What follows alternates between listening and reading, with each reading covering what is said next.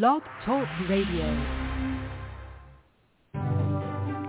Live from Washington, D.C., it's quintessential listening. Poetry Online Radio. Now, here's your host, Dr. Michael Anthony Ingram.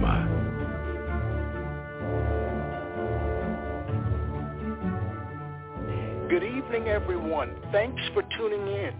My special guest tonight is accomplished poet Jamey Boelhower. Jamey and I have talked before about the art and craft of poetry, so I view tonight as being a continuation of that conversation. Jamey, welcome to the program again. Hi, good evening, Dr. Ingram. It's good to be with Hello, you again. Hello, sir. Hello. How are you tonight? Oh, doing good, doing good. I'm glad. You know, I've thought about our conversation, the conversation that we had before, and I was wondering, my friend, I was Yeah. wondering whether you'd answer the following question for me. Okay. Okay. All right? you are, as I stated, an accomplished poet. If you could tell your younger writing self anything, what would it be? Your younger Ooh. writing self. At um, at the moment, I would say that to expand your knowledge of poetic forms and uh, different writers, and to work on your skills and, of writing instead of relying so much just on raw emotion. Mm. Tell me about that, because I would think that emotions are so important. Why shouldn't you rely on them? Mm. Um, uh, my young, my younger self, or my early writing and stuff, uh, did come, you know, from a place where uh, lots of poets and spoken word artists and stuff deal, you know, with life issues and, and things.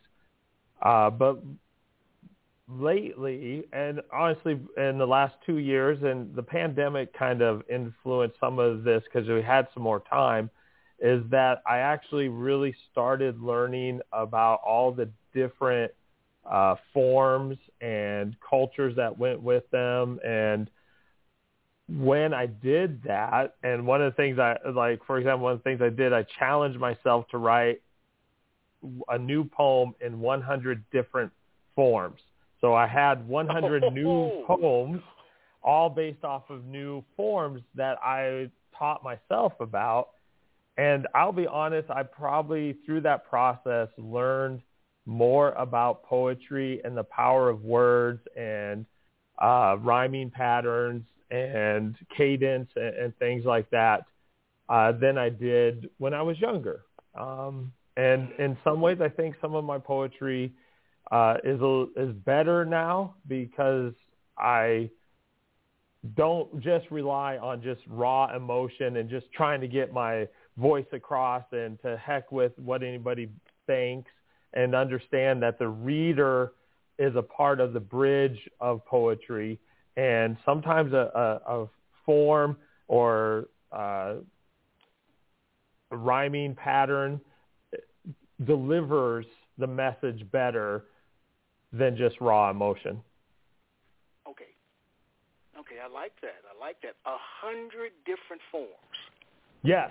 Yep. It took me oh probably about eight months to do it. Um, but yeah, I wrote a new poem in a new form, uh, and what, uh, 100 of them. Which of those forms really stuck with you? um, oh, well, actually, I have an unpublished poem that I wanted to actually Mhm. read tonight. Uh, that is in the All right. form of a bref double, if I said that correctly. Um, uh, it, it's a a small uh, form. Um, I also really enjoyed uh, like the golden shovel form. That is where Oh yes, you, I've heard of the golden shovel. Yes. yeah, and that was um, that was a fun uh, form to use. Um, yeah, the bref double. It is a French poetic form. It's only like 14 lines. Um, so there, it just it, it was such a learning uh, experience and such a fun challenge. And in a way, I wish somehow somebody would have tapped my shoulder when I was younger and said, "There's more to Mm. poetry than just your raw emotion." Yes. Yes, I understand now. I understand. Well, without further ado, please share some of your work. um, all right. Uh, to start, um, I think I'll. I actually have a, a golden shovel um, example that is from my my challenge, and the title of the poem is "Why Poetry," and this is after Langston Hughes's poem. So He- before we begin, what Yep. exactly is the go- golden shovel for? Uh, the golden shovel form, uh, you use a line or two from from another poem, and the end uh, word of my poem is if you read it down would be the line that comes from Langston Hughes. Um, so Okay. kind of right. after each little pot, like, and you might be able to hear which one. Um, but I think at, when I get to the end of this poem, I'll read uh, to recognize the the line that I used from Langston Hughes.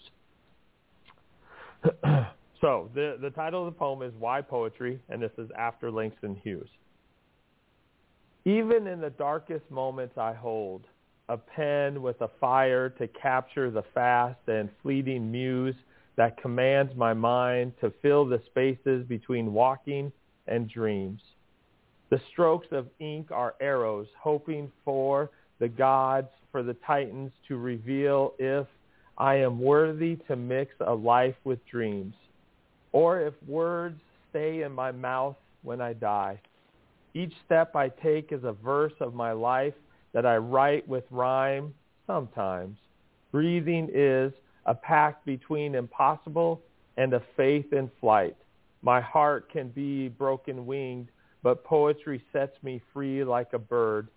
No matter the hue of the moment that spurs my mind, these words, windows that cannot close, allows my muse open lines to fly. And then obviously if you if you know Langston Hughes, the line is hold fast to dreams, for if dreams die, life is a broken winged bird that cannot fly. And so that's Wow. a golden shovel form. That was beautiful, my friend.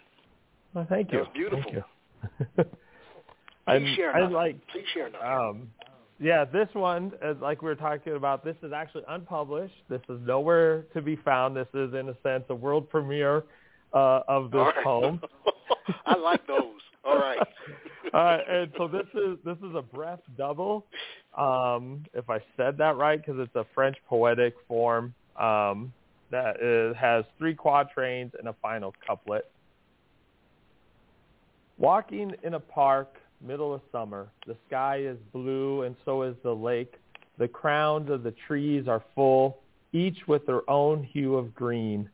The walking path takes me under a row of trees, the breeze making the leaves rustle, a push and pull with the sunlight. I count 14 different species, each their own color designed leaf. Elm, oak, ash break against the clouds. A handful of evergreens fill in the scene. I ponder how each tree is a wonder, no jealousy of another's namesake. Each reaches for the sun, its wood sturdy and sure, no hate between them.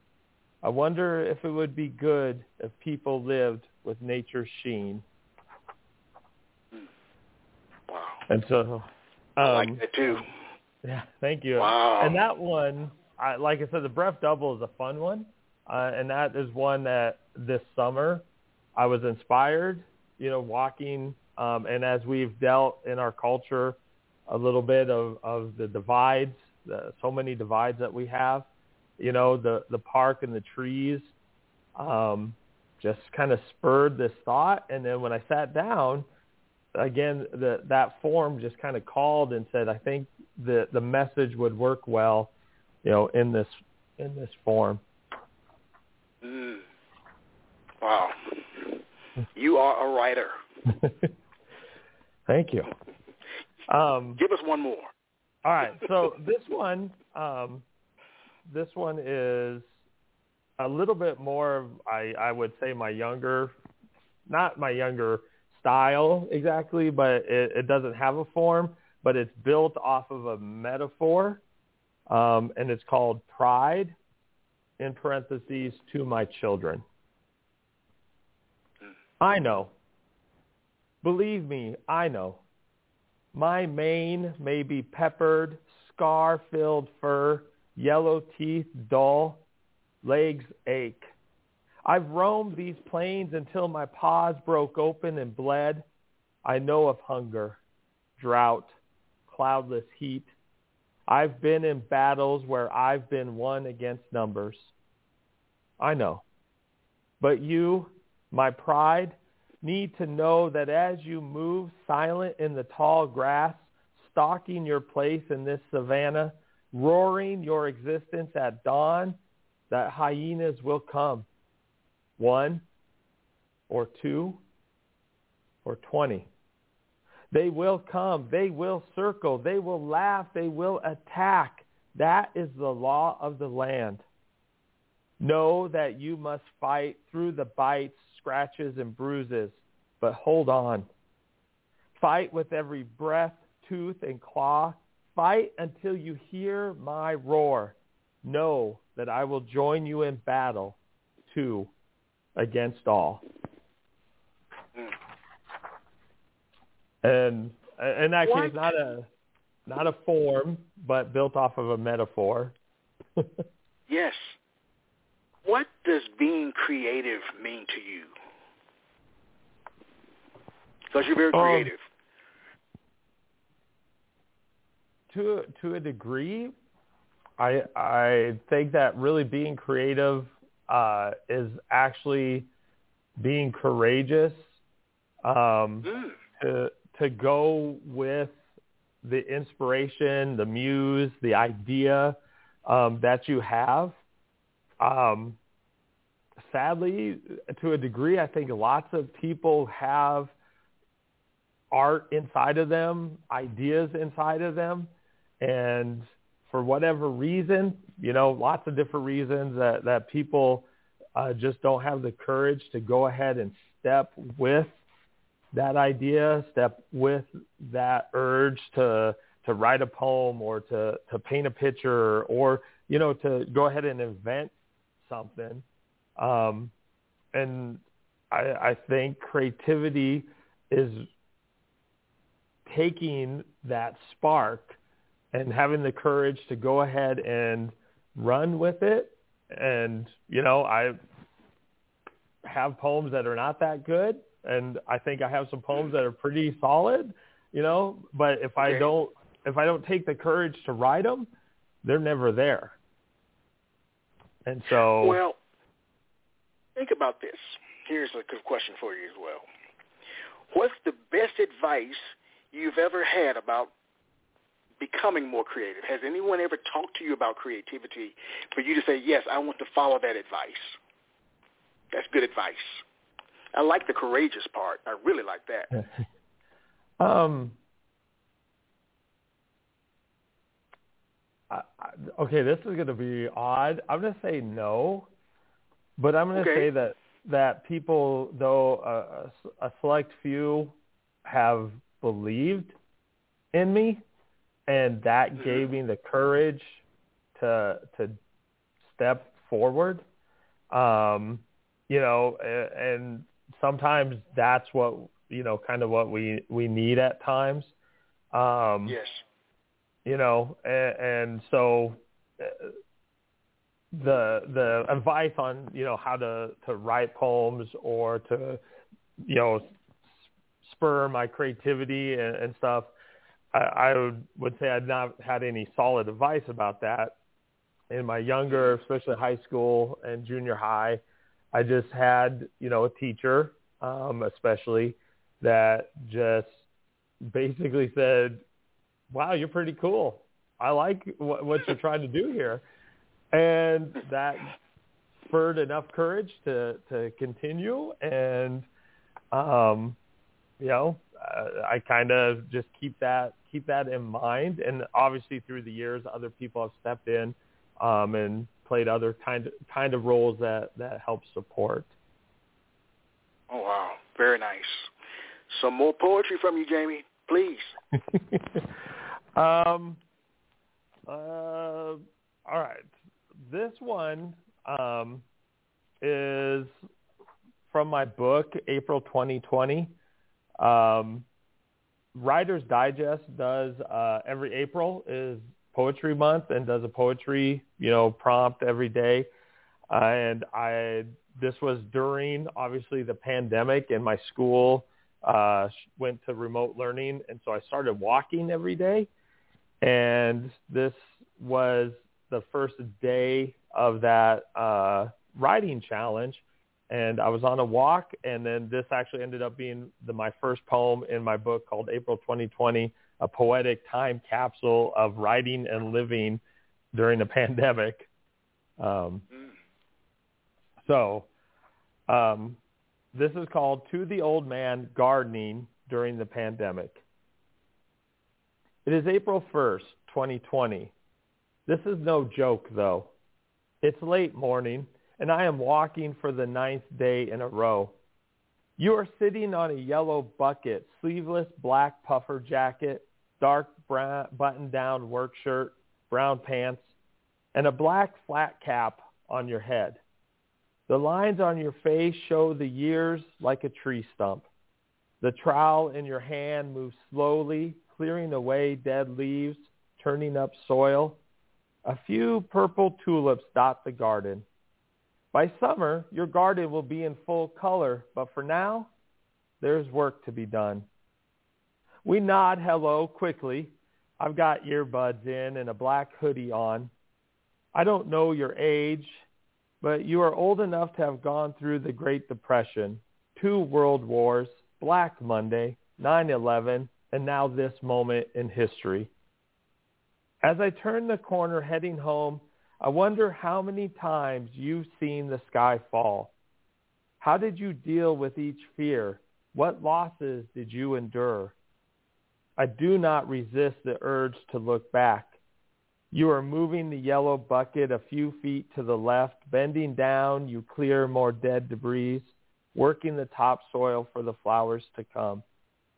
I smile as I consider how much of your old world is just the same as this new world. And that was that was uh, again the first poem um, in that book, April 2020. Mm. How long did it take you to write that particular book? Um, that book is a little bit different. Uh, it's every uh, poem uh, that I wrote for the month of April uh, but I decided to kind of do, if you remember, VH1 used to have um, Storyteller, you know, where the musician yes, would come. I do. Yeah. Um, so I decided to actually talk and share that day, like what was going through my head, um, a little inspiration, you know, for people who want to write. Um, and so the book itself is all 30 poems but after each poem, I kind of tell the story, you know, behind it and why I chose sometimes uh, a verse or, you know, I just kind of told the, the story. And it kind of ended up, you know, as we were dealing with the pandemic at that time and then uh, just starting um, into our social uh, change and um, the, the uh, death of Floyd and you know our society coming to grips with a lot of things, you know, it really is kind of a very unique just moment captured uh, from my perspective, obviously, and through the the poems. Um, so it, it took a little bit of time, but uh, as an indie author, it was I kind of had it up and ready to go after a couple of months. Um, so I it it, it was a it was a fun challenge in that regard, but also an emotional one, just in that sense of dealing, you know, um, raising six kids, trying to still be a teacher.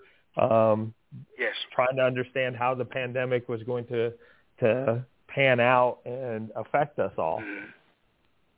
Well, you know, it's funny. You know, I commend you. I commend you for raising six kids. That's the biggest one. But I was going to ask you whether you felt that that book was cathartic or not. Um. Yes, a little bit. To be honest, mm-hmm. so to be honest, just being with my family, and in one way, there were there was actually some good things I think happened, but in that sense of being home, being with you know my oldest son came back from college, obviously, and you know, we were we were together. Um, that probably yes. was what actually got us through that time in a sense more than than my poetry did, to be honest. Hey, I understand that. That makes a lot of sense. Give me two more poems, my friend. All right. Well, let's, we'll stay a little bit with um, as we're talking about family. Um, this is um, called Dancing Flowers, um, and this is from a very early uh, collection of poetry from my years. It is late summer Sunday morning, cool breeze, warm sun. My youngest daughters play on the back patio in their PJs. Pink and green flash across the patio door. I join them, sitting on the steps with a cup of coffee. Look at this, Daddy. A rock, a blade of grass in their hands. Watch this, Daddy. As they run, as they jump in the grass, they begin to dance. The sun shines into my eyes. I have to squint to see them, but I swear, if flowers could move, they would dance like my daughters.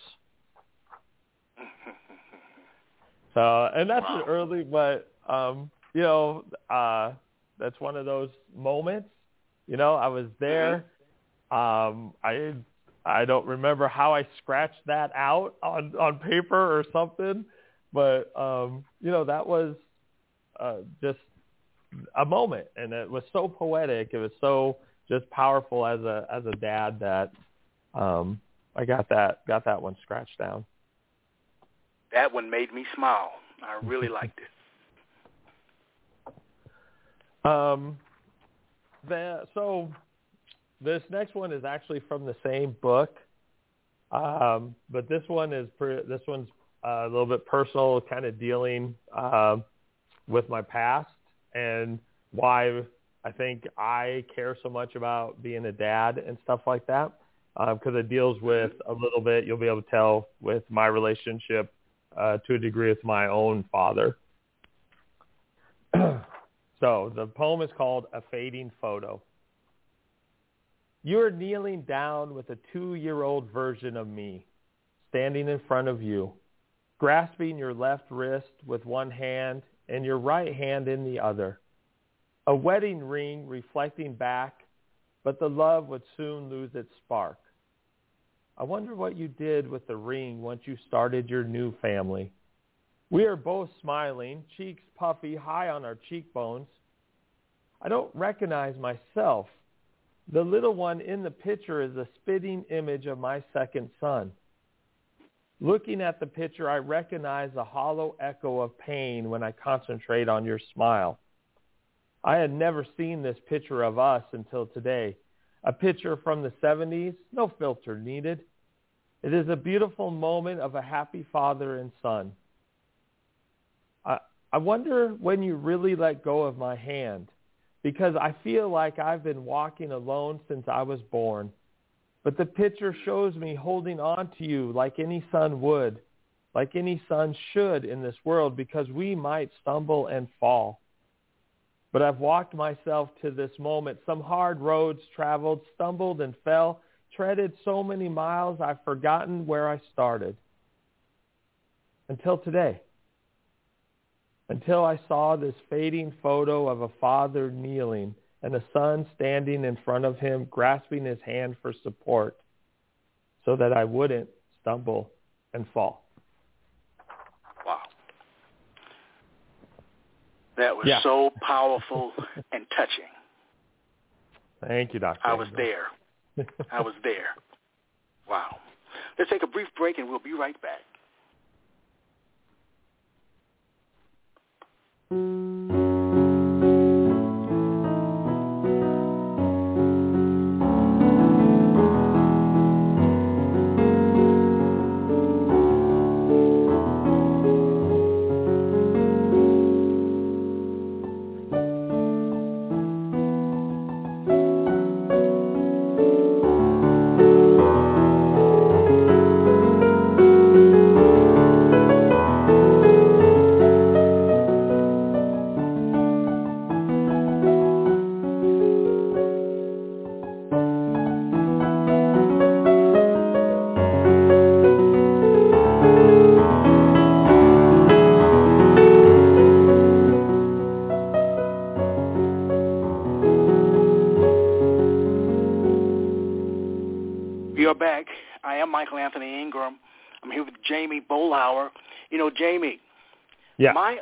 aversion to answering questions is world famous. yes, I can tell you're not letting me slip in my question. and I had to really think why I don't like answering questions. Oh, why? And I finally realized is that I don't feel smart enough to answer them. Because I'm not trained in poetry, I don't have an MFA. I know what I know. I just feel like what could I contribute to the canon? You know? Uh, So when I people ask me think- questions, I'll say no, no, no, no. what do But- you think? but you you have such a vast um, experience and connection um, with so many different poets um, within the podcast and just the different range uh, of people you have talked to. Um, and and maybe you know like you don't write right exactly. Um, I Yes. think your your knowledge and your heart it would would actually be a contribution, you know, and especially you know in that sense of what you have learned about poetry. You know, what what do you Yes. What have you discovered? What have you felt? You know, what has poetry been? You know, in regard for you in this adventure um, with your podcast. Right. And th- what's so funny is that I've been in the poetry business for over 30 years. you know, I've done all kinds of things. Yeah. But when I talk about it with people like yourself, when I ask the question, what is poetry, I stumble. But because it's you, I wrote down my own definition of what is poetry. Okay. Awesome. Are you ready? Yeah, I am ready. All right. I said it's an amalgamation of words, phrases, rhythms, and sounds joined together to create a message that is beamed out to the universe. Ooh. To the universe. I love that. Really? Yes. Yeah, I worked on it. I knew that you were going to call in tonight, so I worked on it. I, I, I, I, well, these messages, because I ask people every week. yep. My 200th guest is coming up in a couple of weeks. Oh, yeah. So I've asked 200 people, what is poetry? What is poetry? You would think I would need to know as well what it is. But I think you, because the part that, as you were talking about, like from the teacher perspective, the first part of your your answer is like, yes, the, that's the art form of it.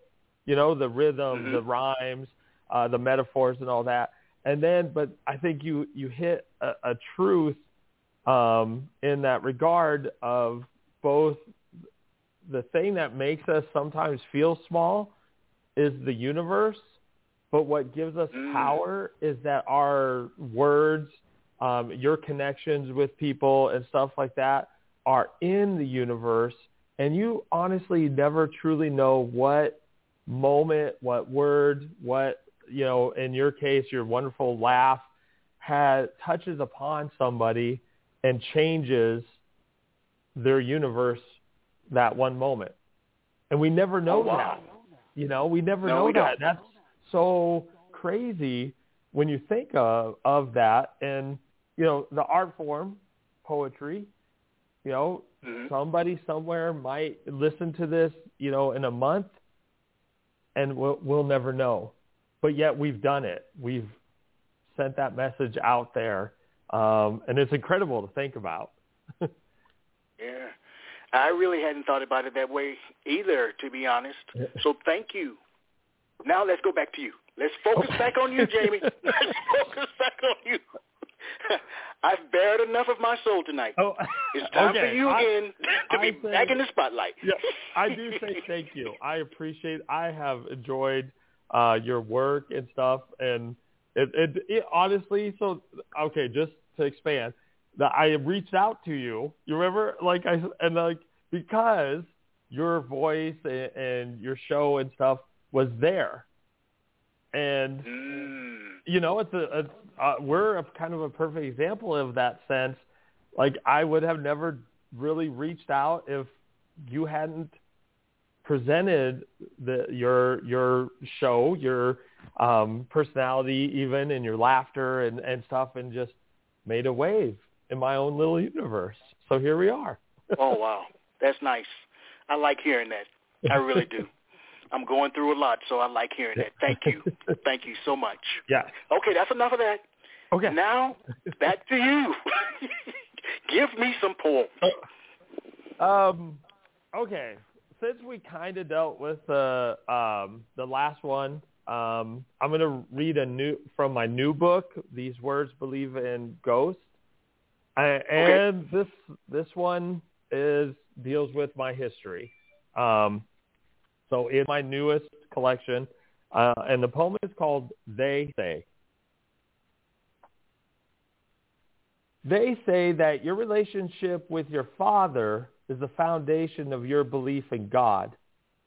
My God is a strong, silent one because I have been praying for decades, never hearing a word or being moved by the Holy Ghost. When I would attend Mass, my God drank all the wine from the chalice and never presented the Holy Eucharist. The sermons were about Nebraska football, about the promise of tomorrow. The only lesson I learned was to never hit a girl, taught on a drive in a beat-up white Datsun truck. I stopped attending church in 1982. God had only enough love for his younger son and two daughters. To tell you the truth, I can't say for sure that God isn't dead. They say that your understanding of love is based on your relationship with your mother. Then love must be a monarch butterfly in late June fluttering across the country. If you are blessed, it will land on your arm, wings still for a second, orange bright from the sun, a moment that is over when you reach for it. For there is not enough time for the butterfly to stay. So many flowers to see, miles to travel. Love was never meant for me to have. Monarch butterflies live for such a short time. They say you can't break free from your family's sins. Then our dinner table must be the Last Supper. I break bread as mom fills the cups. We sit down to eat with a table of eight. Then hands linked from mother to child, from brothers to sisters, from child back to father. My four-year-old daughter talks about the butterflies she saw today. Big brother asked her what color they were. She can't remember, so she tells her own knock-knock joke. We laugh, not because of the punchline, but because we are family. Through the echoes of joy, I see that the foundation of faith in God, in love, in family is what I give or don't give to my children. Mm. Wow. So, yeah. Oh, that's that's special. That really is, my friend.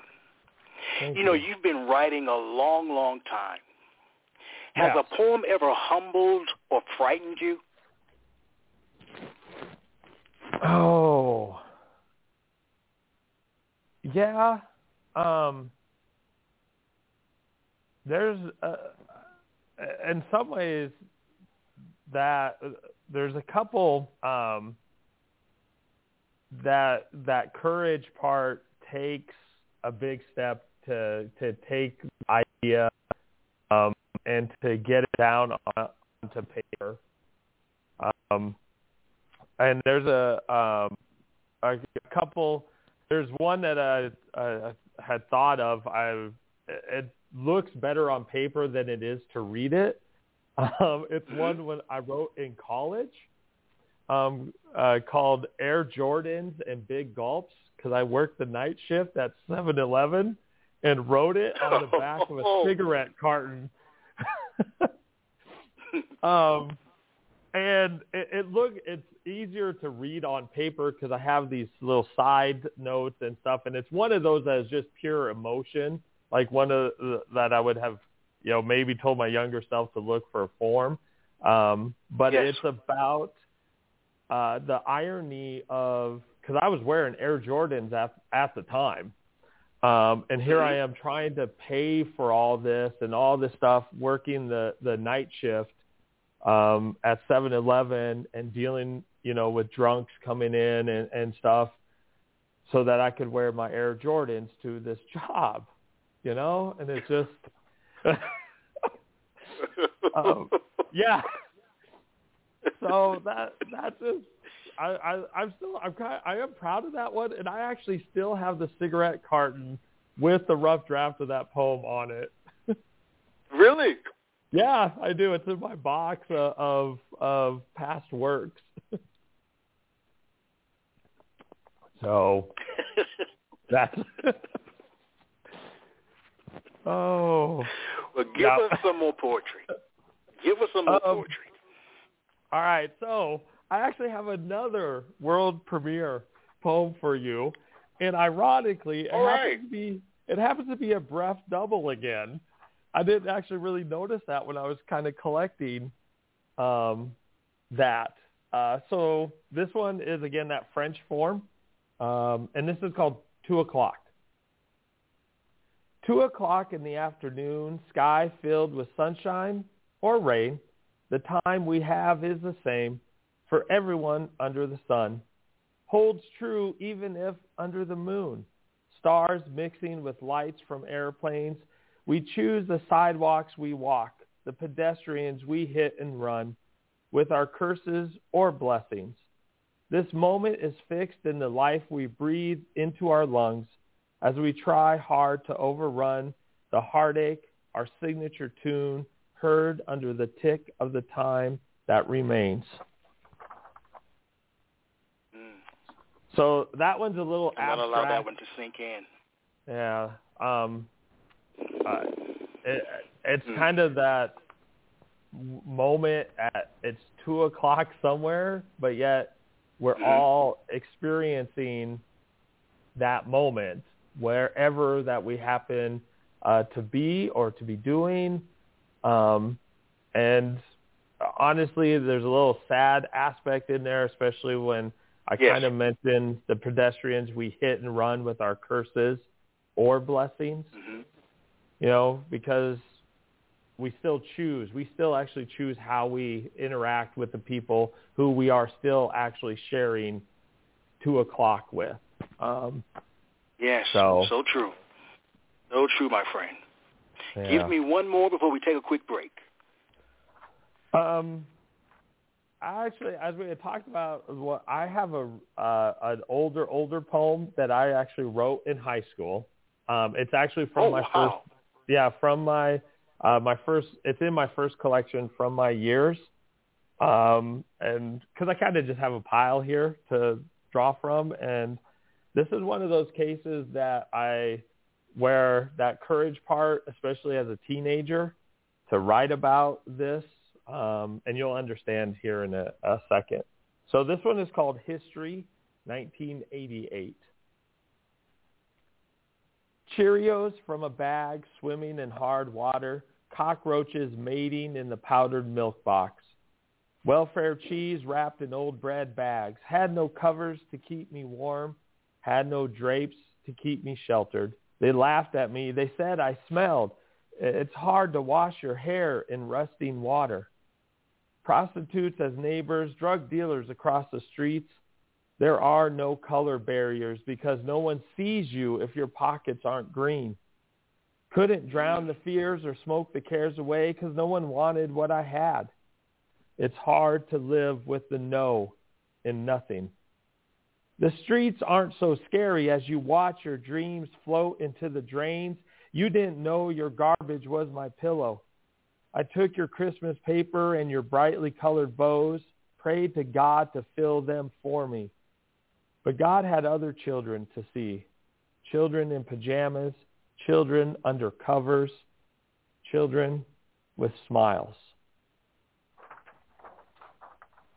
So yeah, that's a uh, in a sense that's a true uh, true story aspect poem. Mm. And I, I, I wrote that uh, probably in 1989. Um, that would have been okay. my junior junior year. So I wrote it when I was a senior.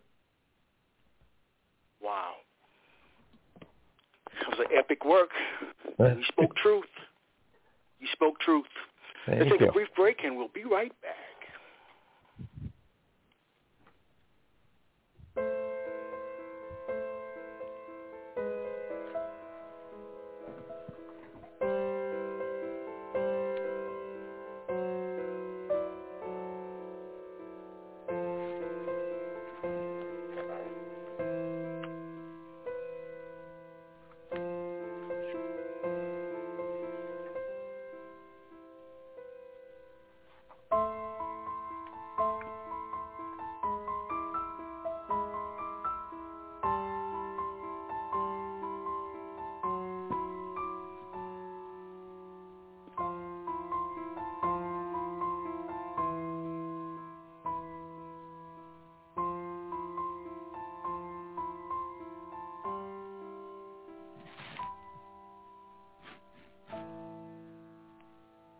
Right, we are back. I'm here with Jamey Boelhower. Jamey, a question for you. Yes. You ponder the mysteries of life. Am I correct? Yes, I do. All right. do you believe social media contributes to the well-being of poetry? That's my question. Oh, oh, good question. Um, uh, because it's interesting. A little side note, just really quick, uh, because uh, as mentioned, some of my students have wrote some essays about the negative influence that social media has on them, you know, as teenagers, and, and some things along that line. And I don't, I, I think everybody can agree that social media has uh, some negatives to it. Um, but yet, honestly, to a degree, social media, like lots of things, is just a tool. And it honestly makes our world, it, it can make our world a much more positive place. Uh, it definitely connects us. Um, the technology that we have and, and the opportunities um, that we have to interact um, with somebody uh, just down the highway in our same state all the way to uh, a musician or a poet in another country. Um, and I think why we're so attracted to it to a degree, like like you kind of uh, mentioned in, in your definition of poetry, is that social media gives us all uh, an opportunity to feel like we have said something that somewhere in the universe somebody's going to hear and interact. I, on a more personal note, the problem is we've chosen not to interact with those messages all the time in very positive ways. Um, so it's really True. kind of a double-edged sword in that in that Oh, wow. regard. You know, I really like your work. Thank you. I like it for a number of different reasons. but one reason that I like it, my friend, is that I understand it. All right? How Um, important is accessibility? Should you have to work hard to solve a poem? Oh. So we're um, in the classroom. We're dealing with some older, like Wordsworth poetry and stuff. Um, and, and to a degree, there's a little bit of puzzle because of the language, you know, older English or European, and um, following the rules, you know, of a sonnet maybe or something. And so you have to work through that. Um, but I still think, though, honestly, that I get that there's a, those barriers, but really, lots of poetry still is is pretty clear um, once you actually start to want to read the poetry.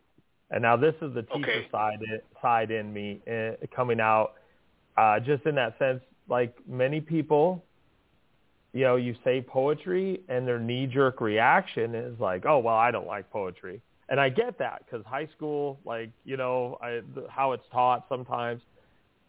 But that reaction, you know, really just puts up a a barrier for the opportunity for that person to engage with that message as we're that's our theme a little bit with us tonight um, and so they automatically put up hurdles that aren't actually really there Okay. Okay. Okay. Okay. Give So- me three more poems. I'm greedy. More Jamey Boelhower. Thank you. Um, okay, I I have to. Your comment, and I appreciate that comment. One of my 1st Mhm. reviews of one of my earlier uh, books was exactly that. That they're like, I like this poetry because I understand it. that it Oh, really? was, yep. that it wasn't, you know, something that they had to really break through. Those great minds think alike. Yeah. So I had to chuckle. I was just, yep. Oh. um. All right. Uh, this is um, a poem from my latest collection uh, called "These Words: Believing in Ghosts." Uh, I have a collection of poems that is really interesting that I discovered about myself after a while of observing like a person or a situation and I kind of made they're not specifically odes per se, um, but they all start like, and in this case, this poem is to the teen sitting on the front step, um, and I have about ten of these that I discovered that I had kind of written, and they're always observations about a, a person or a situation and and things like that. Um, it's just one of those fun things that you learn about yourself as, as you grow older and as you, you know, um, write and do those things. So this is one of the, the newest ones, um, and it's an observation, and you'll kind of understand as the poem goes what's going on um, with it, and then the twist at the end. So this is to the teen sitting on the front step. I am approaching a four-way intersection on a summer weekday. Stop signs making traffic hitch and pause as people wonder what the rule is for who goes first. You are sitting on the step of the house on the corner, dressed in all black. Black shoes, black socks, black shorts, black shirt, dark hair. Your arms are wrapped around your knees, chin hiding behind your forearms. Your head moves slightly with each passing car. I turn my gaze back to the traffic. I wonder what is going on. Did you not take the garbage out when asked? Is he drinking already? It's two in the afternoon. Did she end it with a text message? Or were you told again how worthless you are? I am now in the stop sign queue, four cars to go, debating if I should turn to look at you. Now that I am almost parallel to the steps you are sitting on, I recognize the body language, closed, feet tapping, caged, yet afraid to run. I chance it. Our eyes meet. I can see the red highlights around your eyes, feel the hate expressed through the what are you looking at expression. We break our glance at the same time. I feel guilty that I can't change anything because I've sat there on my own step. I push the gas pedal down, crossing the intersection, glancing into my rear view mirror. I see you are still sitting, slowly becoming smaller as I head to school to be certified by the Red Cross so I can save a life. Wow. Yeah, I, and wow, honestly, buddy. it was like that's a true, you know, it's a moment. Um, I think I had to wait till I actually got to school to get that like jotted down. Um, mm-hmm. and I, I, some of my poems or, or those things like that, I like trying to capture the honest, powerful moment that we're that we're living. Yes. You know. And so, um, and I would just as a as that side note, like that first one to the old man gardening, you know, during the pandemic. That's another one of those, you know, that kind of of hit that just that observation um, of our everyday Mhm. existence. Wow. You're a writer. I thoroughly enjoy your work. Well, Give me two more you. poems. oh, well, the two I kind of got left. Um, uh, one of them is really sad and depressing, so I guess I'll go with that one next. okay. All right. Hey, why not? and then I'll try to end on a, a positive one. Um, Okay. So uh, this is um, this is from my book, These Words Believe in Ghosts, um, and this is called Accessories. What if we wore our pain on the outside for the world to see? On our wrist, a bracelet dangling with charms, concrete mementos of all the names we've been called by friends and enemies. Time-worn charms clashing against each other as we move throughout our day, the clanging and irregular melody of their taunts toward us. We could sport a gold chain around our neck, at a cross or a birthstone or a pearl pendant, something to symbolize the weight of expectations we carry, so heavy we find it hard to breathe. Each day feels like an added link, an added failure, a might have been moment. Regrets for things we never learned, to be loved, to trust others, to experience happiness. The chances we never took and the promises broken, intertwined so easily, wrapping around our vocal cords until all we can do is speak with sobs in our throats. Our pain can be a set of earrings, loops the size of thoughts spinning around our heads, mixing us up, confusing our direction. A circle is just the same place with more than one step. A set of stud earrings would look nice too, small diamonds shimmering like puncture wounds to our dreams, our past looking as if we have spilled salt on the table, a pile of wounds surrounded by single grains of heartache. What if we wore our pain on the outside? Maybe we can turn this torment into beauty if only the world could just see it. Yeah, so a little bit of an uh, but it's uh, you know um, one of those that an honest one. You know, we all hide Yes. We all hide our our Mhm. troubles, our heartaches, um, and we sometimes hide them so well nobody knows. You know. Nobody knows. That is so true, my friend. So true. Okay. So the last one, this one actually is from the book April 2020. Um, and so I don't remember what day it was. Um, I think the writing prompt for that for the April challenge um, was dealing with with belief, um, and again, this uh, uh, happens to be a, a kind of a real moment, uh, that I expanded. So I was walking again, um, and a, a moment happens in here, and I expanded the idea.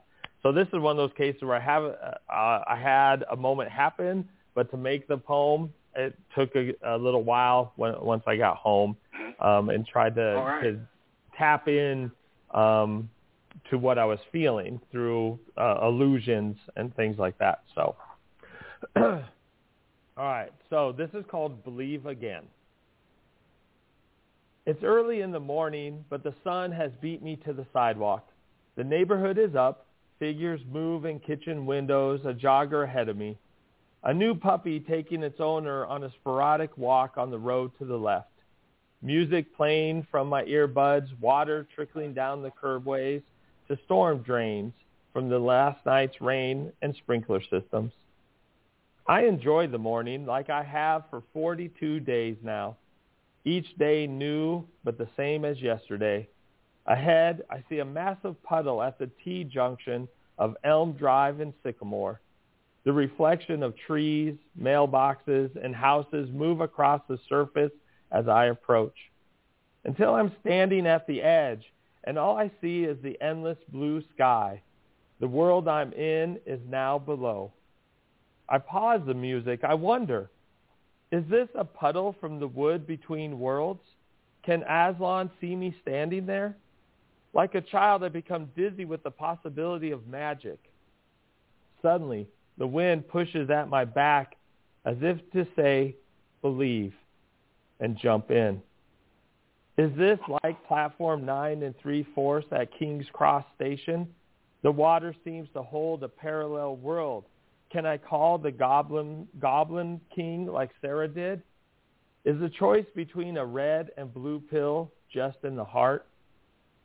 For a minute, I stand at the cusp of reality and childhood belief. I bend my knees just a little. The wind, again, strong at my shoulder, speaks. Instead of pushing me, it brings white petals down from a nearby Bradford pear tree. Like little clouds, they populate the puddle, crushing my own blossoming childhood view of the magical world reflecting at my feet. I turn to face the wind. I am surrounded by the petals. Like a swarm of fairies, they bombard me, covering my shirt, one sticking to my glasses. I feel something inside my chest crack. Another gust of wind, surrounded again in a wave of white petals. I faintly hear a lion's roar. I bow my head in reverence of the moment. I turn back to the path I was on. I hit play. Music fills my head, but my heart takes flight as I step into the puddle, heading home. Nice. Headed home, which is what we're about to do, to head home, to Yeah. finish our journey together. And it's kind But of But I've got one last fun question. Yes. One last fun question. As a writer, a poet, to be specific, what would you choose as your mascot or avatar or spirit animal? Oh. Um.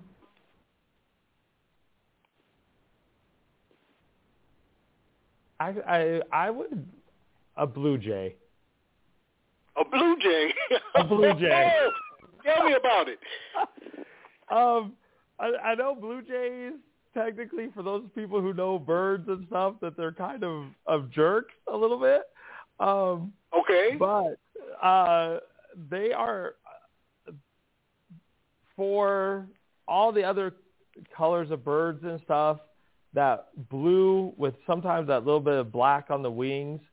When when I see a blue jay, the the beauty and how it can be in the sky, but yet be a part of it makes Okay. makes me feel like that's what we are. We're all a part of this world, but yet we all have our our flight pattern, our little existence. Um, and I Mhm. just I love blue jays, and especially on a summer day, and I see and they fly um, into the sky and stuff. It just I, I think I, that's what I would choose. a blue jay. Right, very nice. A blue jay. Oh, hey, where can listeners find your work? Where can they um, find your um, work, my friend? Uh, all my uh, books are on Amazon. Um, I am an indie author, so I've chosen to to use uh, the Amazon. It used to be CreateSpace, but uh, to get yes. my works, you know, up um, and available. Um, and I have my own author page on Amazon, which connects actually to my personal blog uh, that I maintain um, and stuff like that. So the easiest place is, you know, uh, to search for me on Amazon. How can listeners stay in touch with you? Um, I am. You said you have a personal blog. Yeah, I have a personal blog. I am on Twitter. Uh, um, I was an early person on Twitter, and so my you can obviously search my name, uh, but my Twitter sign is jdog90. jdog90. yeah, I just never changed it because I was I was on Twitter that first six months that it started, I guess. um, and at that time, it was cool, you know, to make your Twitter handle that, and I just never changed it. Question for you: What is in the works for you next? Um. Well, I I did just recently this summer. I released a poetic EP, um, and that's on Spotify and Apple Music and stuff. Wow! And I yeah, um, and I am working on my next poetic EP. Um, this one will be a little bit longer. Uh, the first EP all centered around some poems that dealt with stars. Uh, this one is going to be dealing with all the different ways we have our hearts broken. Oh wow, Jamey. So, well, look, my friend, we've reached the end of the road. Oh, that's I'm sad. oh, and I want to thank you. I am so glad that we decided to continue our conversation. Yeah, this has so been a highlight. Oh, a I, highlight. You'll never know I, how much it's been a highlight. Yeah. I've been waiting to to hear your answer to that question. I I, I so appreciate you stepping out to to answer uh, that, and that was such a powerful powerful answer. I love it. thank you, sir. well, to you, I say thank you, and I wish you a wonderful holiday season. Yes, to our listening audience, I'll see you here again on Saturday for Sophia Nas at 3 p.m. So I say good night.